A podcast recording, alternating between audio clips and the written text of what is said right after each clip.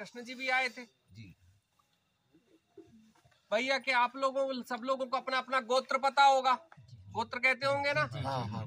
सारे गोत्रों के जो मुख्य स्थान है मैया के दोनों तटों पर हैं। आपके गोत्रों के ऋषि जो गोत्र होता है किसी का कश्यप होता है हाँ। किसी का अत्रि होता है किसी का भार्गव होता है। हाँ। होता है? है जी हाँ होता है ना। सारे गोत्रों के जो महत्वपूर्ण ऋषि हैं जितने गोत्र हैं अपने राष्ट्र में सब ऋषियों ने वहाँ के तपस्या करके गए जिनका स्थान है।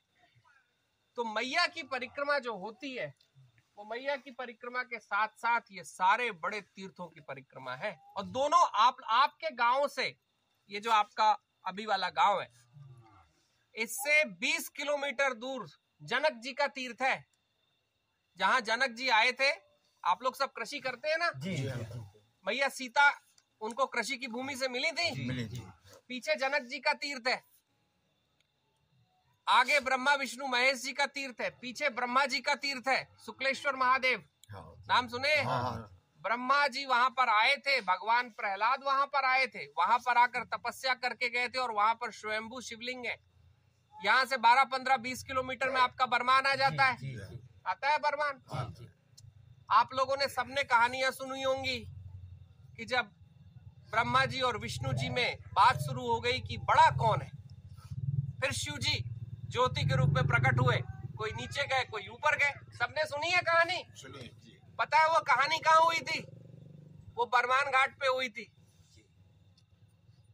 पूरे देश में अगर कहीं पर ज्योतिर्लिंग जब हमने पूजने शुरू किए तो उसकी बहुत बड़ी कहानी बरमान घाट से शुरू होती। है तो मैया के दोनों तटों पर परिक्रमा इसलिए की जाती है, की जाती रही है और की जाती रहेगी भविष्य में भी कि मैया के एक बार आप मैया की परिक्रमा कर लें तो इस देश के सारे तीर्थ आप एक साथ कर लेते हैं। कोई तीर्थ नहीं बचता। मैया की परिक्रमा, मैया की दिव्यता की तो हम सब बोलते हैं, नर्मदे हर। भगवान भी बोलते रहे, नर्मदे हर। देवियाँ भी बोलती रही हैं देवता सब आते रहे। क्यों आते रहे? इसीलिए आते रहे हैं कि मैया के दोनों तटों पर वो सारे स्थान हैं जिन स्थानों से ये देश बना है। शास्त्रों से देश बना? शास्त्रों से देश शास्त्रों से राष्ट्र बना ना? हमारा धर्म किससे बना बच्चों? शास्त्रों से बना? छोटे छोटे बच्चे? सब शास्त्रों से बना? ये शास्त्र कहाँ लिखे गए? वशिष्ठ जी ने कहीं मैया के किनारे बैठकर वशिष्ठ संहिता लिखी। वशिष्ठ जी को जानते हैं आप लोग? हाँ। हाँ? जानते हैं? नाम तो सुने हैं ना? राम जी हाँ? के कुलगुरु। हाँ। उन्होंने बैठकर यहाँ लिखी। स्कंद पुराण सुना है आपने जहाँ से रेवा खंड आता है? जहाँ से मैया का पूरा पूरी बात जहाँ से निकल कर आती है वो कहीं लिखा गया। स्कंद जी ने कहीं मैया के किनारों पर बैठकर लिखा। तो जब मैया की जो आप लोग परिक्रमा करते हैं इस गाँव वालों, अब एक चीज़ ज़रूर करिएगा कि जब मैया की परिक्रमा कर रहे हो तो सारे तीर्थों की परिक्रमा करते हुए आइएगा। तब तो आपकी परिक्रमा पूर्ण हो गई। क्योंकि अगर आपने केवल मैया की नापते नापते परिक्रमा कर ली तो तीन हज़ार पाँच सौ किलोमीटर नाप लिया। मैया देगी, कुछ ना कुछ प्रताप देगी आपके जीवन में। लेकिन वो ये भी कहेगी कि बेटा उन तीर्थों के दर्शन तो कर लेते जहाँ पर राम जी आए, कृष्ण जी आए, प्रहलाद जी आए, ब्रह्मा जी आए, विष्णु जी आए, इंद्र जी आए, सारे ऋषि मुनि आए, जिन्होंने शिवलिंग वहाँ स्थापित किए, देवियाँ आई, सारी सप्त मातृकाएँ आई। भारत के जिनका आप नाम लेंगे, मैं बता दूँगा कि उनके तीर्थ मैया के तटों पर है कहा। अब जब परिक्रमा पे जाइएगा तो एक चीज़ ज़रूर ध्यान रखिएगा कि मैया की परिक्रमा तीर्थों की भी परिक्रमा है। अगर हम तीर्थ भूल गए तो क्या होगा? करते रहेंगे परिक्रमा, गाड़ी से जाते रहेंगे, कोई पैदल जाता रहेगा। लेकिन जिस बात के लिए हम परिक्रमा कर रहे थे, जहाँ पर देवता भी आके मैया की प्रार्थना करके गए हैं, उन तीर्थों को हम भूल जाएँगे। देखिए, मैं कहता था, फिर उसको जितेंद्र जी ने एक बार और सटीक कहा कि मंदिर हम लाखों बना सकते हैं, करोड़ों मंदिर बना सकते हैं, लेकिन तीर्थ परमात्मा बनाता है। मंदिर तो हम आप मिल जाएँगे, लाखों बना देंगे, बन रहे हैं राष्ट्र में, लेकिन तीर्थ हम बना नहीं सकते। तीर्थ को प्रकट करने के लिए भगवान लगता है। जब भगवान स्वयं आता है और कोई घटना बनाता है, तब तीर्थ बनते हैं। तो जहाँ पे परमात्मा स्वयं आकर तीर्थ बना लिए। और अगर उन तीर्थों के दर्शन हम लोग छोड़ते हुए आगे बढ़ेंगे तो आनंद का विषय तो नहीं रहेगा। दूसरी क्या घटना घटेगी? कि जब मेरे जैसे लोग आकर पूछेंगे पचास सालों बाद बच्चों से कि भैया मैया की परिक्रमा क्यों करते हो? कर लेते हैं, हमारे पूर्वज भी करते थे। हम बता थोड़ी पाएँगे कि मैया के दोनों घाटों पर आप लोगों को पता था कि राम जी आए थे मैया के घाट पर?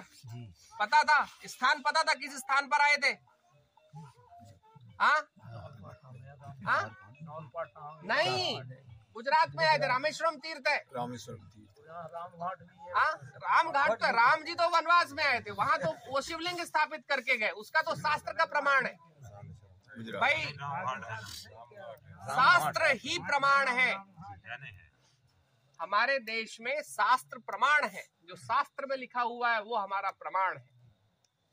ठीक है? तो मैया की परिक्रमा सारे तीर्थों की परिक्रमा है। आपके यहाँ से पंद्रह किलोमीटर कितने दूर है बरमान यहाँ से?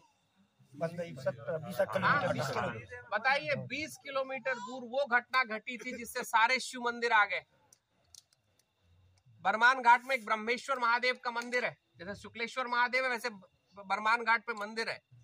अभी भी आप लोग अगर जनक जी के तीर्थ पर जाएँगे जहाँ पर वो तपस्या करके आए थे कल हम वहाँ से गुजर रहे थे दो दो किलोमीटर तक उस जमाने के अभी भी घाट है।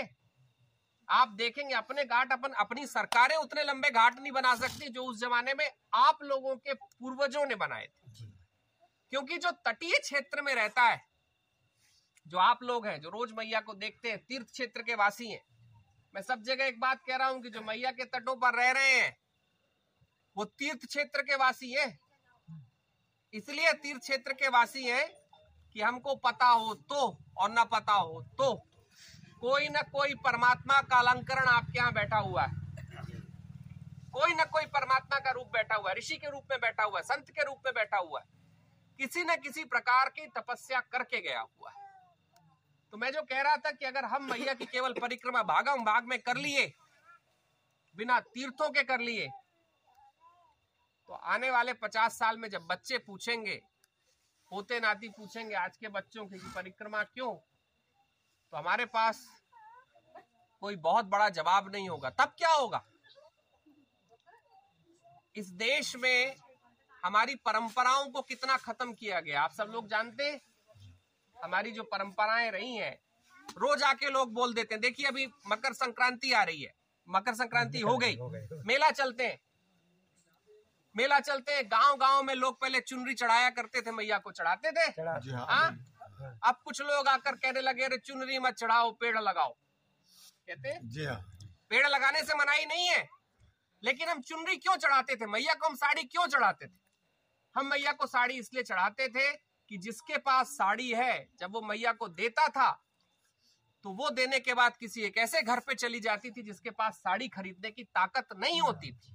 इसलिए हम साड़ी चढ़ाते अब लोग पड़े हुए हैं कि साड़ी चलाना बंद करो तो क्या होगा उन परिवारों का, जिन परिवारों में साड़ियाँ मैया के नाम पर पहुँच जाती थी, कोई विवाह में उपयोग कर लेता था, कोई पूजा में उपयोग कर लेता था, कोई त्योहारों में उपयोग कर लेता था। हमारे यहाँ जो संस्कार बने हैं संस्कार, अगर इतने वैज्ञानिक लोग थे हमारे पुराने, दादा, परदादा, ऋषि, देवता तो वो कोई परंपराएँ इसलिए नहीं बनाएँगे कि परंपराओं में कोई वैज्ञानिकता ना हो, कोई समझ ना हो। लेकिन अगर हम अपने देश के पुरातन इतिहास की परंपरा को नहीं जानेंगे तो जैसे हज़ार सालों में बहुत सारी चीज़ें हमसे छुड़ा ली गई, ये परंपराएँ भी छुड़ा ली जाएँगी। आप लोग यहाँ सेवा का अध्याय करते हैं लोगों को भोजन कराते हैं। आप लोगों ने कभी सोचा क्यों? नहीं आपने ये माना कि परिक्रमा वासियों की सेवा मैया की सेवा है। ये भी हमारी एक परंपरा है। हम मैया को भोजन क्यों लगाते हैं? मैया को भोजन इसलिए लगाते हैं कि जब मैया को भोजन लगता है तो जो भोजन बनता है वो प्रसाद हो जाता है और प्रसाद बांट के खाया जाता है। चाहे इतना हो चाहे इतना हो चाहे इतना हो। जब हम सब लोग पंगत में बैठकर प्रसाद पाते हैं जितना भी हो कोई ज़रूरी थोड़ी है कि हज़ार लोगों के लिए प्रसाद होगा? प्रसाद तो बांटा जाता है ना एक किलो लड्डू में पूरे गाँव में प्रसाद बढ़ जाता है। बढ़ जाता है? क्यों बढ़ जाता है? क्योंकि बांटने का भाव होता है। अगर हमने मैया को प्रसाद चढ़ाने लोगों के कहने पर बोल दिए कह रहे मैया थोड़ी खा रही है। भैया लोग तो कहते हैं ना मैया मैया थोड़ी खा रही है। अरे क्या करना है? बहुत सारे पढ़े लिखे तथा कथित जो ज्ञानी हो जाते हैं और बहुत आते हैं आपके क्षेत्रों में ऐसे ज्ञानी। तो बचिएगा ऐसे ज्ञानियों से क्योंकि मैया को जब हम भोजन कराते हैं भोजन लगाते हैं तो मैया उन रूपों में पाती है जिसमें कहीं कोई छोटे छोटे बच्चे हैं कहीं कोई मैया है कहीं कोई बूढ़ा है। जब गाँव के सारे लोग बैठकर इतने लड्डू से सौ लोग भी प्रसाद पा जाते हैं ना उस दिन मैया ज़रूर प्रसाद पाती तो आप जो तीर्थ क्षेत्र में रहने वाले लोग हैं, इनका बहुत बड़ा दायित्व तो है। दायित्व तो है तीर्थों को बचाने का भी। क्योंकि अगर आपकी स्मृति में तीर्थ नहीं है तो कोई दिल्ली और बंबई में बैठे हुए व्यक्ति की स्मृति में नहीं हो सकते। और अगर मैया के तीर्थ हमने बुला दिए तो हम लाख साल का, लाखों सालों का जो भारत का इतिहास है, उसको भी बुला देंगे। क्योंकि मैया का ही क्षेत्र है जिस क्षेत्र में जो शास्त्र में लिखा है वो वहाँ पर है। मैं देखते हुए आ रहा हूँ। मैं सब जगह उसकी खोज करते हुए आ रहा हूँ। और कोई ऐसा स्थान नहीं मिला जो शास्त्र ने बताया और हमको नहीं मिला। हर एक स्थान मिला है। जनकेश्वर तीर्थ भी मिला। शास्त्र कहता है कि जनक जी आके यज्ञ और हवन करके गए थे। हम जब वहाँ गए हमको वो घाट मिले हैं जो घाट देखने से लग रहे हैं कि हज़ारों सालों की परंपराओं से हो। कभी जाइएगा यहाँ से तीस किलोमीटर होगा वो। जितेंद्र जी अपना जनकेश्वर जगह? जी जी। अनगोरा। अनगोरा? में। हमको जनक जी का भी कोई ऐसा स्थान नहीं है जो मैया के तीर्थों में नहीं है। लेकिन इसमें एक बात जानिएगा कि आप लोगों का बड़ा दायित्व है। वो दायित्व है मैया के तीर्थों को बचाने का। हमारी परंपराओं को बचाने का। जब मैया को हम चुनरी और साड़ी देते हैं तो मैया के रूप में किसी हम उस मैया को दे देते हैं जिसके घर पे शायद आवश्यकता हो। जब मैया को हम भोजन लगाते हैं और बांट के पाते हैं तो हम सब के बीच में से कहीं मैया प्रकट होकर उसको प्रसाद पा कर जाती है। जब हम छुपा के खाते हैं तब कुछ नहीं मिलता।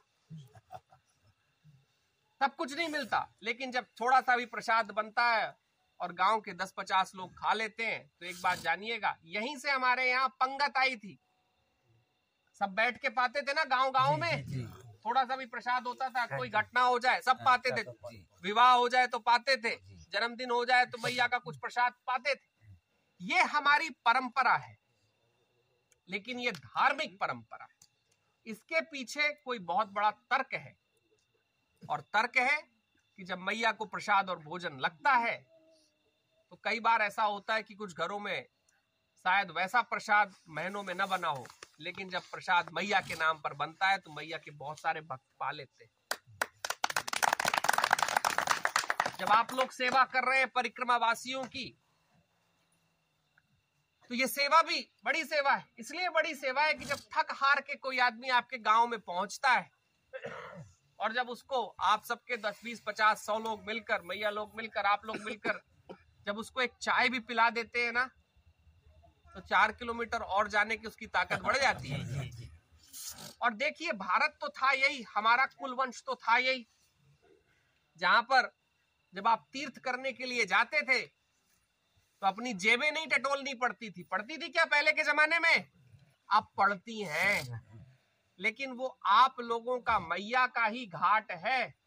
जिन घाटों पर आप जेब फाड़ के जाइए। अगर जेब में कुछ भरा हुआ है। तो कोई काम नहीं आने वाला, क्योंकि दोनों घाटों पर आप जैसे लोग बैठे हुए जो परिक्रमा वासियों की सेवा करते हैं। अगर ये परंपरा हमने नहीं रखी तो आज पूरे देश में केवल मैया का ही ये साढ़े तीन हज़ार किलोमीटर है जहाँ सेवा होती है। बाकी अगर कोई रामेश्वरम दक्षिण चला जाए, आप केदारनाथ चले जाइए, आप द्वारिकाधीश चले जाइए, आप उज्जैन महाकाल चले जाइए, जाएँगे तो रुकने के लिए कहीं ना कहीं कुछ देना पड़ेगा। खाने के लिए कहीं ना कहीं कुछ ना कुछ देना पड़ेगा। मैया के क्षेत्र में न तो रुकने के लिए कुछ देना है, ना खाने के लिए, और अगर आपके पास कुछ नहीं है तो आप लोग उनकी पोटली में और डाल दें तो ये परंपरा है, महत्वपूर्ण परंपरा इस सेवा की परंपरा। मैं इतना ज़रूर कहना चाहता हूँ कि आप लोगों की सेवा बड़ी सेवा है। लेकिन इस सेवा के साथ साथ ये दायित्व भी ले लीजिएगा कि अपने बच्चों को बताते रहिएगा कि कोई आए थे वो कह के गए कि मैया की परिक्रमा भारत के सारे तीर्थों की परिक्रमा है। मुझे तो मैया के घाट पर गुजरात में एक जगह है,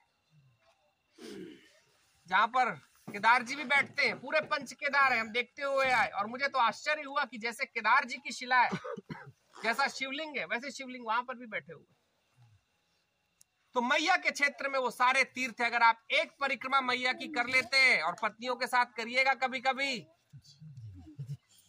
तो फिर आपको पूरे देश के सारे तीर्थ मिल जाएँगे। वो तीर्थ भी मिल जाएँगे जो हमको पता नहीं है और वो तीर्थ भी मिल जाएँगे जो हमको पता है। और मैया के तीर्थ क्षेत्र में रहने वाले कम से कम जीवन में एक बार तो परिक्रमा कैसी गाड़ी से करें, जितना हो सके कई लोगों से चलना नहीं होता, कोई ज़रूरी नहीं है।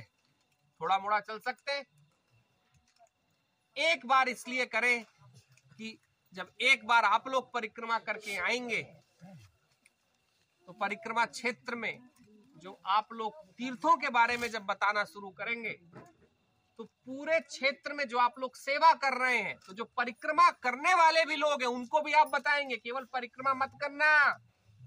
केवल रोडे मत ना अपना उन मंदिरों में भी चले जाना उन तीर्थों में भी चले जाना जिनके कारण परिक्रमा है।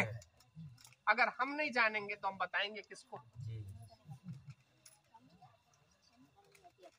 तो आप सबके ऊपर है बड़ा दायित्व तो है। चलिए इस दायित्व तो के साथ बोलिए नर्मदे हर